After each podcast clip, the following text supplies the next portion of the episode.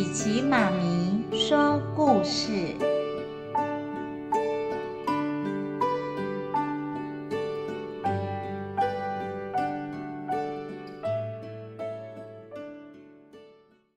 宝贝们，我是琪琪妈咪。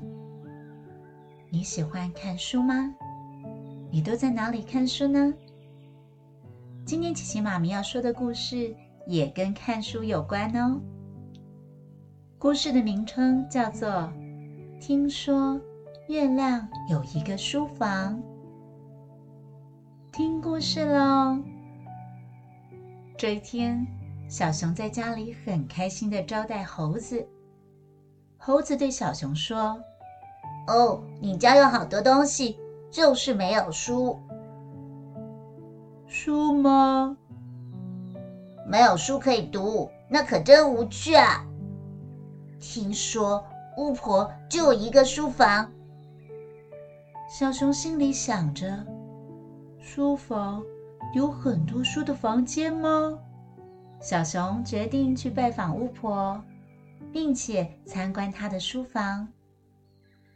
巫婆呢，就住在彩色森林里。哇哦！有橘色的树，蓝色的树，红色的树，黄色、紫色耶！小熊走了好远的路，才来到巫婆的家。听到小熊想要参观家里的书房，巫婆虽然很忙很忙，还是邀请小熊进屋里。哦，谢谢。青蛙不好吃，超级魔咒，巫婆瑜伽。哇，你的书房有好多书啊！小熊惊讶地叫了出来。哼，读书能让我变聪明，我认识的朋友都爱读书呢。小熊指着一本紫色的书问。为什么那本书没有书名呢？你觉得我的书房还需要什么书呢？巫婆递给小熊一支笔。小熊想了一下，写下“快乐配方”四个字。巫婆的书架上绝对需要这本书。小熊觉得巫婆也许想知道。她的快乐配方是什么？他翻开书页，写下自己的快乐配方。小熊的快乐配方是什么呢？巫婆对这本新书喜爱得不得了，一边写着巫婆的快乐配方，一边对小熊说：“听说住在大树森林的猫头鹰们。”也有一个书房。小熊走进大树森林，准备拜访猫头鹰和他们的书房。小熊来到猫头鹰的家门前，还没开口说话，就听见树洞里传来一句：“巫婆说你可能会来，你果真来了，请上来吧。就那几本书，你随便看看吧。”猫头鹰妈妈说：“白天的世界，黑夜好美。原来猫头鹰都读这些书啊，好想读一读呢。”小熊说。小熊指着一本奇怪的书问：“嗯，为什么这本书没有书名呢？”这本书，再等一个名字。你不会刚好有一个书名吧？猫头鹰妈妈递给小熊一支笔。小熊想了一下，写下了书名。呵，猫头鹰的书房里怎么可以没有《为朋友点灯》这本书呢？小熊翻开书页，写下故事。猫头鹰家族对这本新书充满了好奇，很想立刻翻阅来看。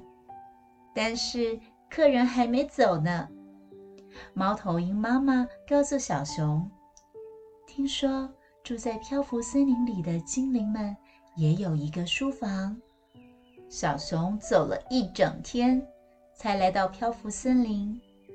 它爬上高得不得了的树上，等着大种子飘过来。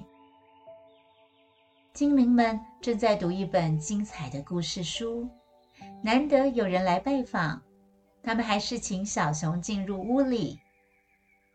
小熊参观了精灵设置在地下室的书房，看着看着，小熊微笑了起来。他觉得真的是太有趣了。大家的书房都有一本书在等一个名字。你们猜猜，小熊帮小精灵们的书写下什么书名呢？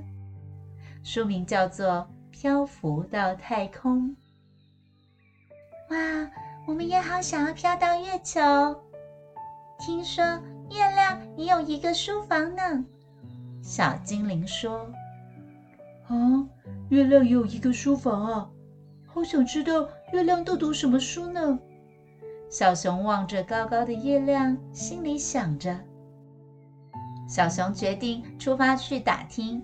如何才能参观月亮的书房？路途中，小熊在一片大草原上看见一个奇怪的东西。他看了好久，脚下的草地突然震动起来。小熊被一只看起来好可怕的绿怪兽高高的抓了起来。绿怪兽把小熊放在手掌心。小熊看着绿怪兽温柔的眼睛，忽然，他不害怕了。他告诉绿怪兽，他想去拜访月亮的书房。绿怪兽告诉小熊，这奇怪的东西叫做故事沙漏，只要写下故事的名字，故事就会自己跑出来。你会不会刚好有一个故事呢？绿怪兽问。小熊写下故事的名字后，故事啊就一个字一个字的掉下来。小熊看着看着，忍不住笑起来。他已经知道怎么去月亮书房了。告别绿怪兽之后，小熊立刻乘坐太空漂浮气球，要去拜访月亮的书房喽。漂浮气球飘呀飘，转呀转呀。终于转到月亮面前，但是小熊什么也没看到，因为小熊的眼睛都转花了呀。小熊搭乘太空飞行伞来到了月亮身边，这次他看清楚了，但是云朵书架上没有书，只留下一张纸条。纸条上面写着：“书被星星借走了。”大熊不死心，他搭乘太空喷射滑板，再一次去拜访月亮的书房。但是啊，他只看到红色和绿色的书，书的名字被一朵大乌云给遮住了。就在小熊感到非常失望的时候，月亮降下一道长长的梯子到小熊跟前，邀请小熊参观他的书房。小熊终于来到月亮的书房。月亮好爱阅读，它有好多好多的书呀。小熊也发现了，云朵书架上有一本书没有书名。最让小熊高兴的是，月亮邀请他留下来，读完几本书再走。从月亮的书房回来后，小熊变得好喜欢阅读。他有一间小书房了。小熊也准备了一本没有书名的书给来访的客人。宝贝们，你都读什么书呢？你想不想知道月亮的书房里？还有小精灵的书房里，到底放了哪些书啊？那你想知道小熊帮巫婆写的故事里说的什么呢？希望有机会你也能看看这本书哦。今天琪琪妈咪的故事就说到这里了，我们下次再见。